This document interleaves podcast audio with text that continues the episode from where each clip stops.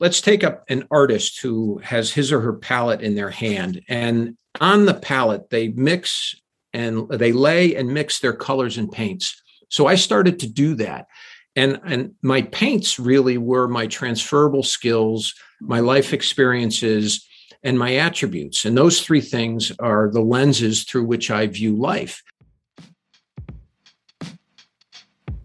Hey this is Achim Nowak executive coach and host of the my fourth act podcast if life is a five act play how will you spend your fourth act i have conversations with exceptional humans who have created bold and unexpected fourth acts.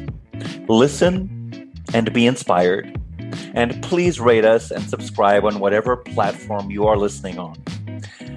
Let's get started. I am delighted to welcome Carl Fix to the My Fourth Act podcast. After a 30 year career as a trial lawyer, Carl closed that chapter of his life just this year Carl has been a committed long distance runner and cyclist.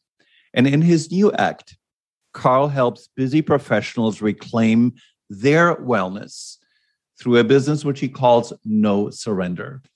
Welcome, Carl Fix. Hello, Achim. Thank you so much for having me on. It's an honor and a privilege, and I'm very excited for our conversation.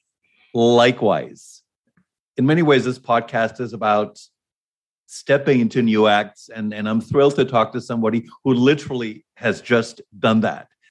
But let's start by, by looking at your childhood because I'm always interested to learn about who, who we wanted to be when, or we thought we wanted to be when we were young children. So when you were a boy or a teenager, did you have thoughts of who you wanted to be when you grew up? Absolutely. The first nine or 10 years of my life, we lived outside of New York City in a small Connecticut suburb. Mm-hmm. And my father worked in Manhattan, and he would on occasion take me to work in the summer. And uh, I fell in love with the city, the vibrancy of it, the speed, the ebb and flow of uh, the traffic, and people walking on the sidewalk. And I vividly recall to this day when he took me to the circus at the old Madison Square Garden. and, and I can still remember and I can sense the smell when we descended the escalator. So New York to me just had an incredible vibrancy and and I did not know as a young boy what I wanted to do. All I knew was I wanted to be in Manhattan. There was something some great allure. But then we moved and my father no longer worked in Manhattan and we moved to central Connecticut. And I kind of shifted gears as I got older. And I thought being a professional baseball player would be kind of cool. So I pursued that a bit. And that ended with a thud. What what was the thud? Tell me about the thud.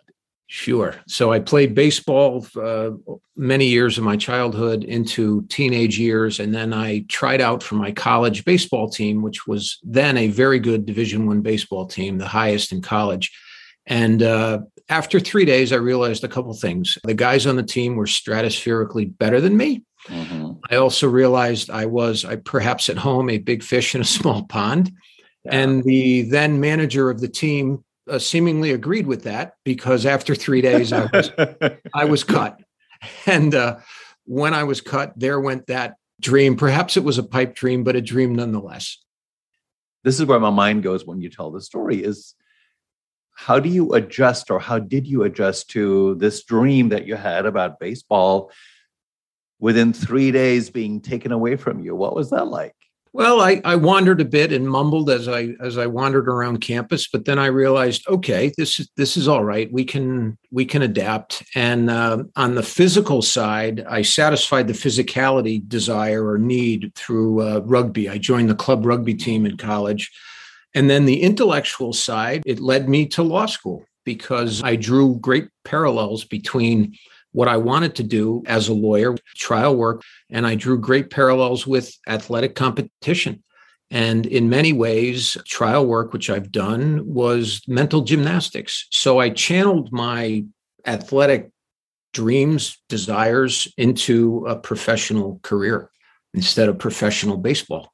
I never got before this mental connection between some essential qualities of being athlete and being a trial lawyer, but I, I totally get what you said. Now, you and I were introduced by a mutual friend named Walt Hampton, and Walt is a former lawyer as well. You were a trial lawyer for in, in different forms for 30 years. That's a really long run. I know you did some other stuff in between. But if you had to paint a picture for our listeners about the things that you really loved about being a trial lawyer, but to most professionals, there's also a dark side. Like, what what are some of the things that were really challenging or frustrating for you? Well, I'll, I'll start with the first piece. Uh, I did love being a lawyer and I loved being in court. I loved being in front of a judge and, and I loved to write briefs. And uh, there were many personally satisfying moments which validated my choice. And I'll share one with you. I was years ago appointed to defend a police officer who was sued in civil court. There was an accidental shooting when he, this officer, went to uh, break up a drug buy. His firearm discharged, accidentally wounding a suspect.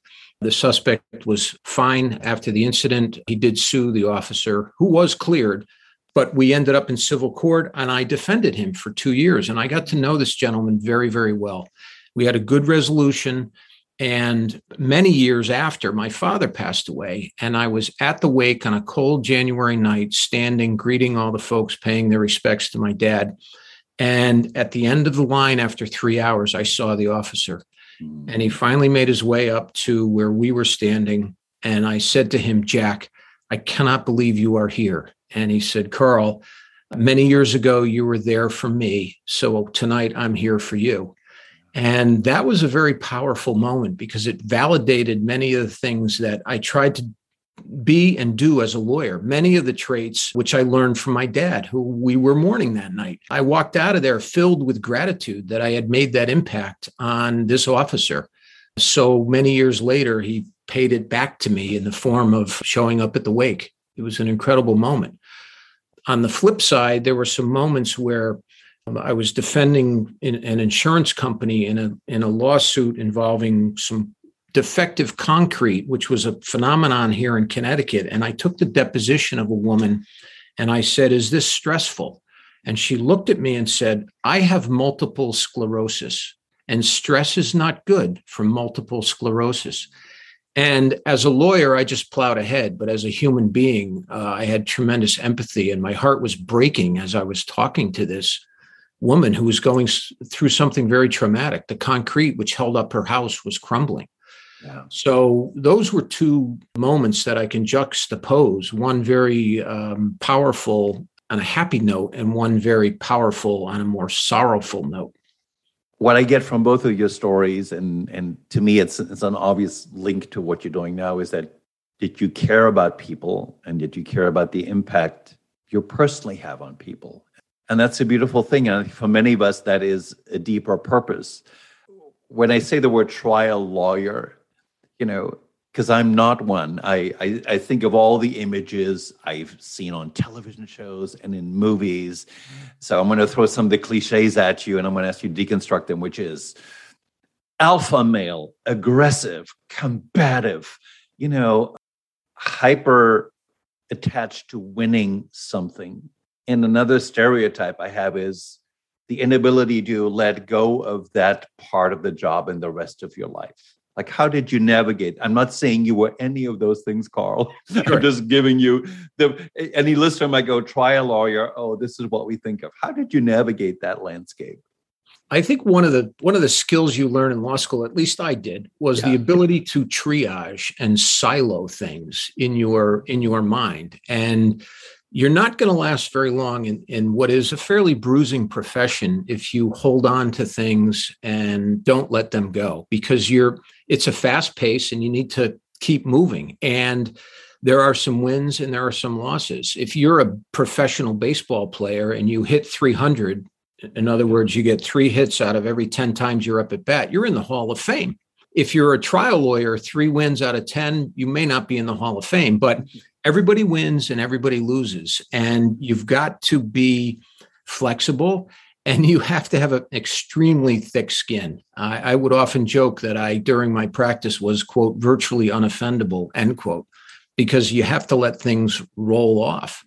And I think some of the adjectives that you threw out there, there's a trend. There are younger lawyers, not that I want to date myself, but a lot of younger lawyers think that the louder you are yeah. and and the the more noise you make, it equates to being a better lawyer. That is absolutely not the case. There are extremely skilled trial lawyers out there who are uh, very quiet and very peaceful almost and they just are very subtle but they get their message across and they win over the hearts of juries so you don't have being loud does not equate to being a good lawyer in the courtroom and that wisdom applies to how we are effective i think in all aspects of life not just for lawyering in most professions so that's beautiful wisdom you just shared since in your new business you help successful professionals take care of their wellness.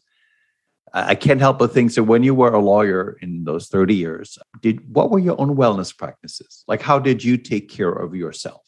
Well, I again, I was athletic as a kid in college and in law school, but then my first few years, in all candor, were, were devoted fully to the practice because those are the very formative years. And the first five plus years I, I neglected my body because i was fully vested in my 10 12 14 hour days and i realized that that was not sustainable so i set a goal of kind of getting back in shape mm-hmm. and i tied that goal into the childhood dream of mine i wanted to run the new york city marathon mm-hmm. So, not knowing how to do that, I bought a book. I didn't have any friends that ran long distance, so I bought a book and I read it and I and I trained.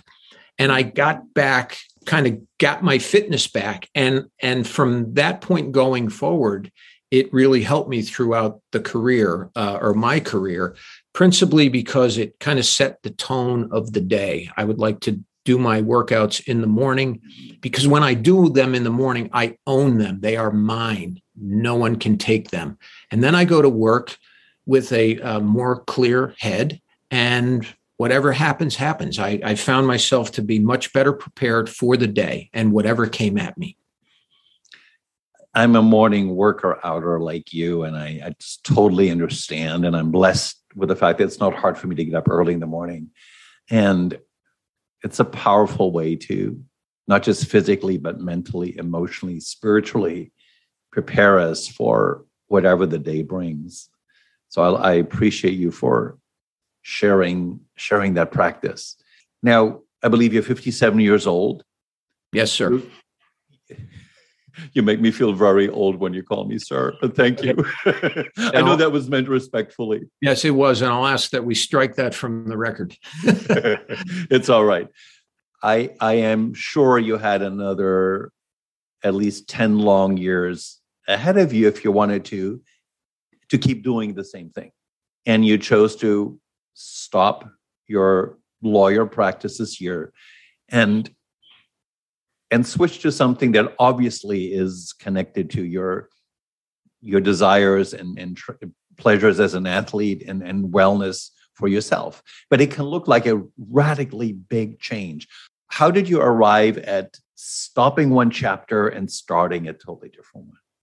The, the pandemic was, for many reasons, a, a, kind of a seismic event. We all know the bottom fell out in March of 2020 and things shifted. And I, I really took a deep dive on my bicycle riding, and it was very, very helpful. Mm-hmm. And as I pedaled through the pandemic, I started to think about maybe doing something else where I could take this passion for fitness and maybe help some others in a different way because as a as an attorney we are in service to others and that's kind of marked my professional life. I've been a board member. That's in service to the philanthropy on whose board you sit.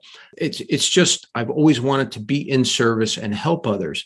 So i pedaled literally and metaphorically through the pandemic and then i got to thinking well maybe i could inspire some folks that maybe lost their way on the fitness side to get back and and get their health going. Because again folks in the pandemic whether it was purposeful or mindful or not some let their health go.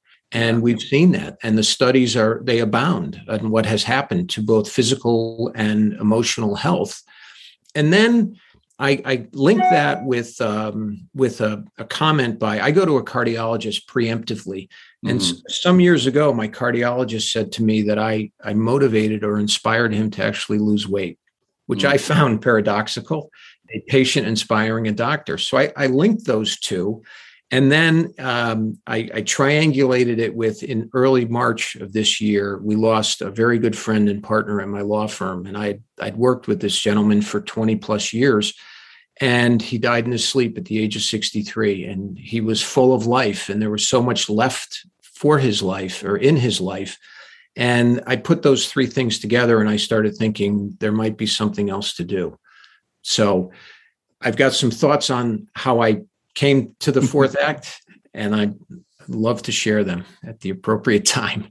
Yeah, yeah, it's it's it's very cool.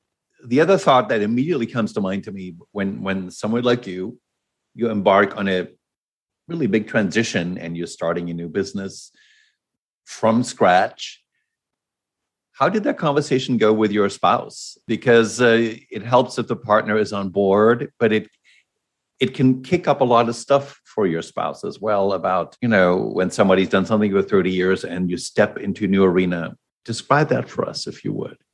Okay. I have a the full support of my wife, Carol. We've been mm-hmm. married almost 27 years.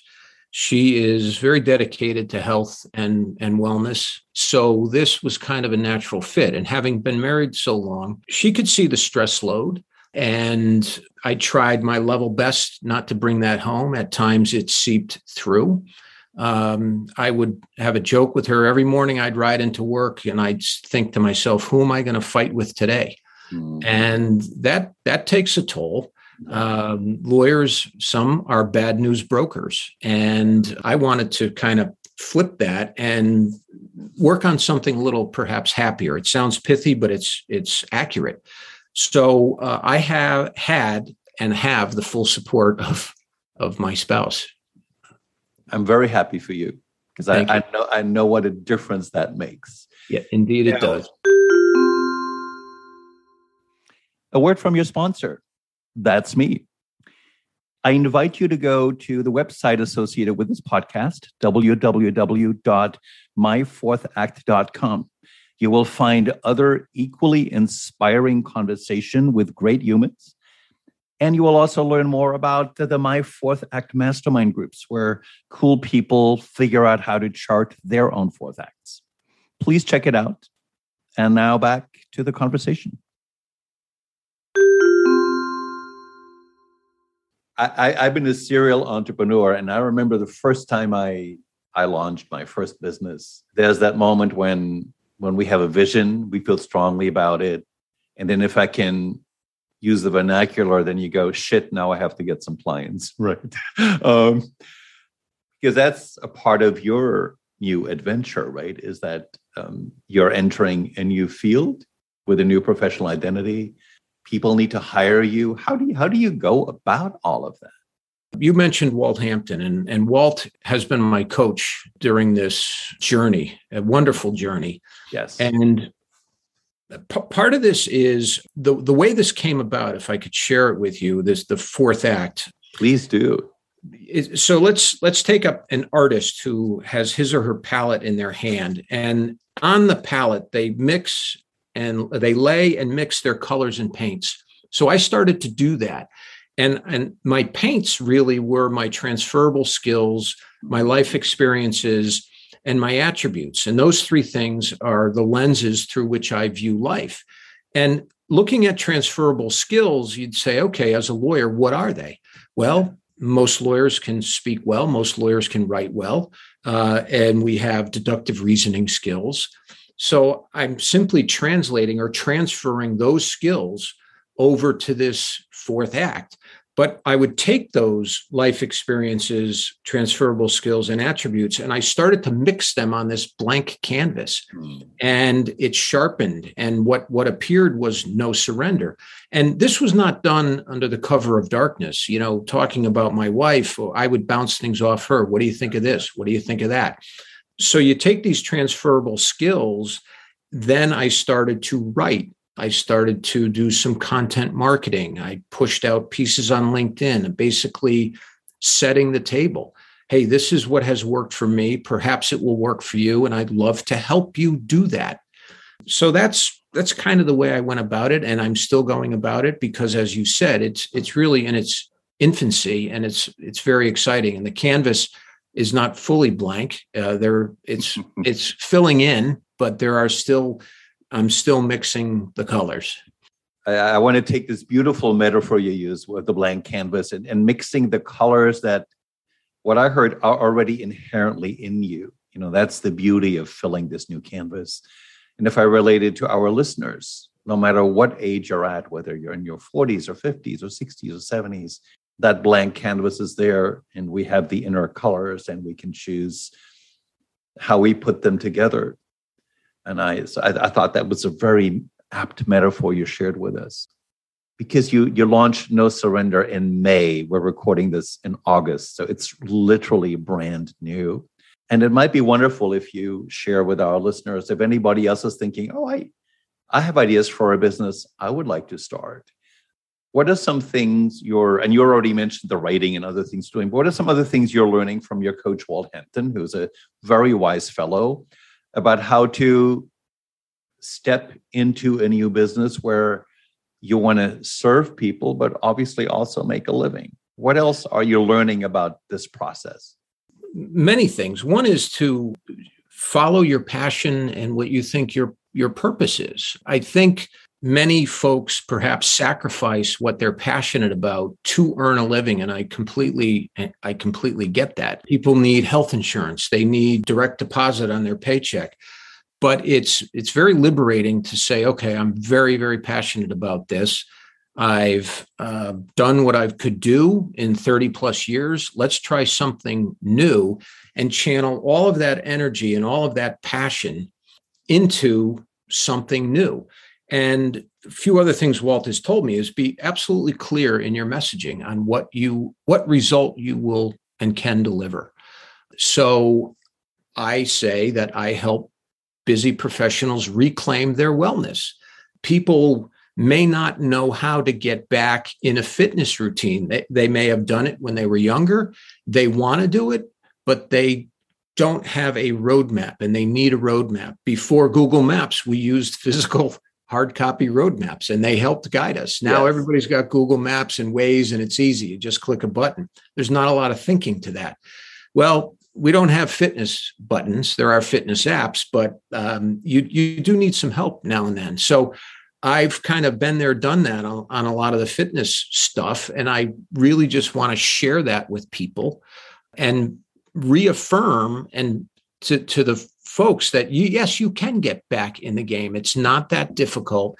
And the benefits, uh, the upside is so much greater than the downside, as in, well, I really don't want to get out of bed to do this, but but the upside is tremendous. Yeah. The other thought that that, that occurs to me as you step into your fourth act, which is creating a whole new business that serves busy professionals, you're not doing the lawyering that you used to do every day. So there's there's a whole other part of your life canvas that you can explore because you have more time and space. So are there any things as you look forward that that you go, Carl, I'd like to do more of this, or maybe I'd like to do less of this as you fill your canvas? What the things are of interest to you? Uh, well, I think uh, without the rigors of uh, the private practice of law, I have a little more time to travel. I do love to travel and explore. Um, I would also love to learn how to surf. I gave that a shot a few years back because as a kid, I used to skateboard and I do snow ski. And I figured, well, if I could do those two things, surfing will be easy. Well, it wasn't. I, that, that lasted about three minutes. And then I realized, okay, I need some help here um, I'd love to get try that again with and and learn from a coach who knows what he or she is doing on a surfboard. And then I would love to uh, learn a foreign or another language. I took some Italian years ago. That fell off like some things do. My trial schedule got too busy. But when I've traveled in foreign countries, I feel very ignorant, only able to speak English. And I would love to get back into that and, and learn a second language because I feel a bit handicapped or handcuffed only speaking English, especially when I travel. So I'd love to do a few of those things. And I think that will, again, that will uh, impact um, how I interact with my clients and my audiences uh, without a doubt.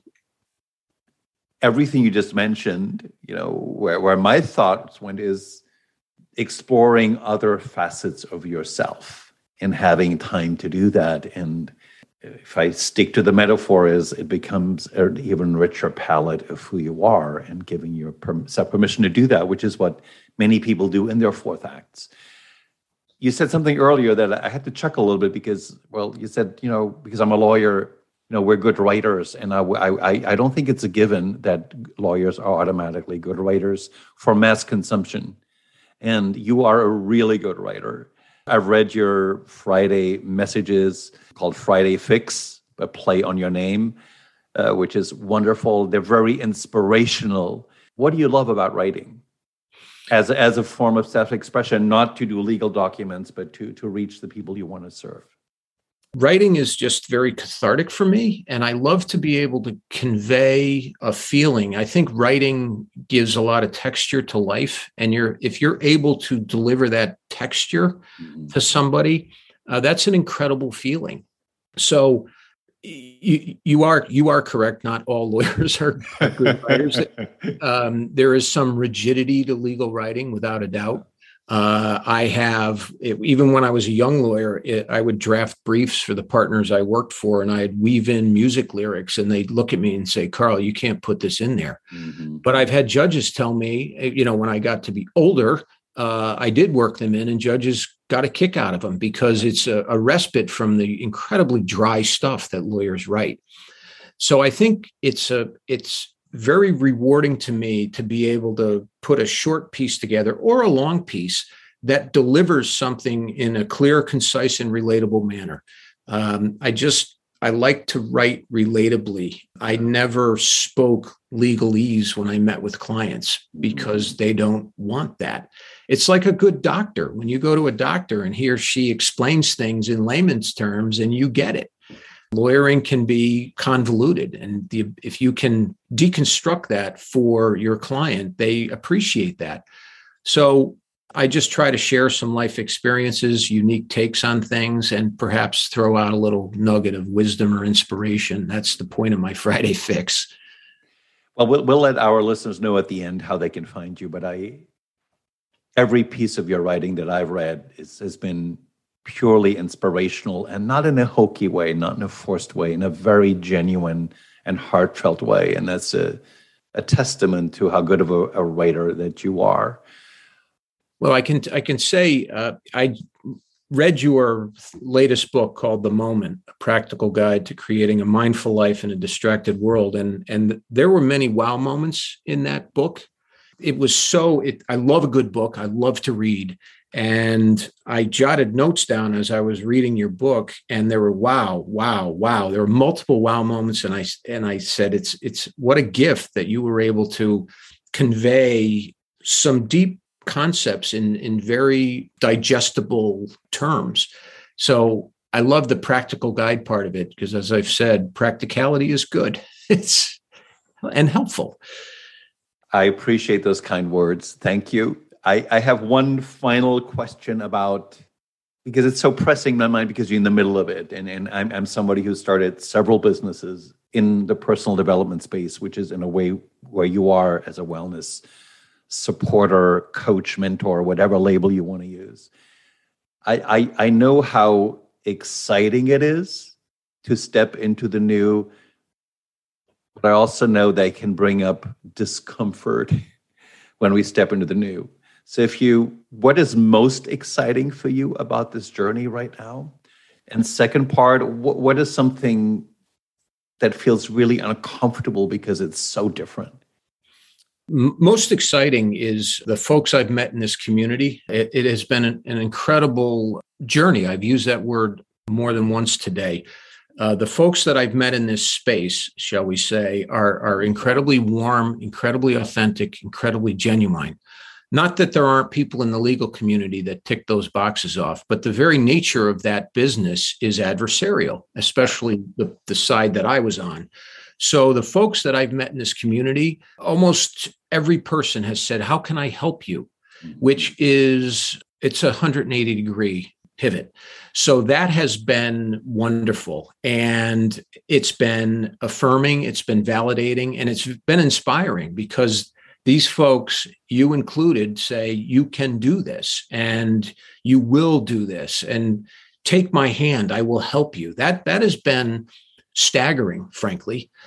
But uh, some of the things Walt has pushed me way out of my comfort zone. I don't. It's it's a bit paradoxical to be in court and not like the spotlight on you because it is. You're in front of a jury, but uh, I don't really like the spotlight on me. I don't like talking about me. So that has been, I've had to get over those phobia, maybe too strong of a word, but kind of that un, uncomfortable thing. I, I, remember the day I was married. I thought, eh, this will be easy. I'll just get up there and 200 people, no problem. And it wasn't the fact that I was getting married. I, when I got up there, I said, I really don't like all these people looking at me it, it was very uncomfortable. So, uh, part of this journey, Walt again has pushed me outside of my comfort zone, and I've you know worked on that, and it's been it's been exhilarating, frankly, because I do love to try new things. I mean, I love to explore, as, as you said. I mean, when I was younger, I wanted to learn how to scuba dive. I had no friends that scuba dive, so I went out and took a PADI class, the PADI. Mm-hmm. I didn't know how to ski as a kid. I joined the ski club in junior high just to learn how to ski. So I like to do these things. So this is um, this is kind of an exploration, and it, the uncomfortableness is fine. I'm I'm okay with it. Yeah, it's so clear what you said because I just kept thinking you are an adventurer, you are an explorer. You know that discomfort is part of it, and it's just part of the journey of exploration. It just makes complete sense. Absolutely. You're 57 now. You're stepping into a whole new fourth act based on what you've learned as a, a long term trial lawyer, based on what you're learning from the folks you're engaging with now about your, your next act. If you had a chance to share a piece of wisdom with young Carl, based on what you know now, that you couldn't have known when you were a boy, what, what would you want to say to him? I would say to to a young Carl to slow it down a bit. Again, to embrace the moment, using the title of your book. And and the best story that I can share with you is years ago, my wife and I went to Paris with some friends, Mm-hmm. And it was two or three nights, and we had the checklist. We had Notre Dame, we had the Champs Elysees, uh, we had the Louvre, we had the Museum d'Orsay. Even somebody in our group wanted to go see where Lady Di had recently died in that tunnel. And we got into Paris and we got out. And on the train ride out of Paris back to Milan, where we were staying, it, it was kind of like, a, yeah, that Paris was fun. And that was that. And upon reflection, I should have slowed that down and, and soaked that in a little more because, it, again, youthful exuberance and perhaps some naivete, I thought, oh, I'll be back to Paris, no problem, no big deal. Well, it was 24 years ago, and I have not been back to Paris, and I'm yearning to get back. So slow it down a step and enjoy the moment. And I had one of those moments this morning. I went out riding on my mm. bike and I was on a straightaway and I saw some leaves on the ground and I slowed down and I looked around and I looked up and I saw a black bear in a tree eating branches. So I stopped and I took some photos. It was an incredible experience. If if I had my head down and was cycling 20 miles an hour or I was speeding 35 or 40 miles an hour in a car, I never would have seen that black bear in the tree this morning.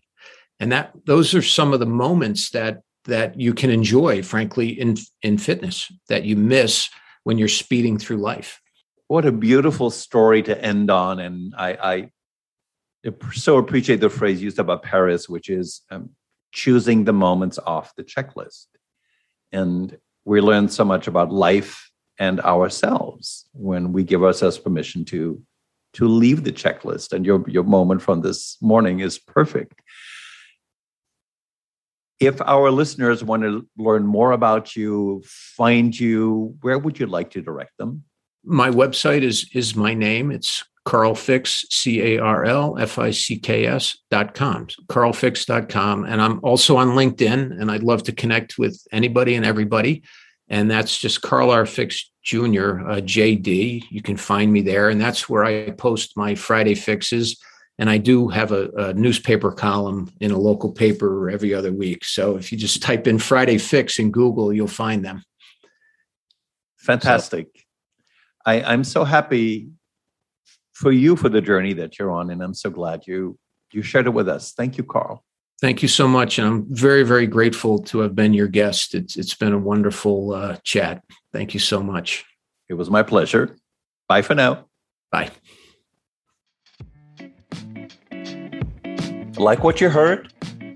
Please go to myfourthact.com and subscribe to receive my updates on upcoming episodes. Please also subscribe to us on the platform of your choice. Rate us, give us a review, and let us all create some magical fourth acts together. Ciao.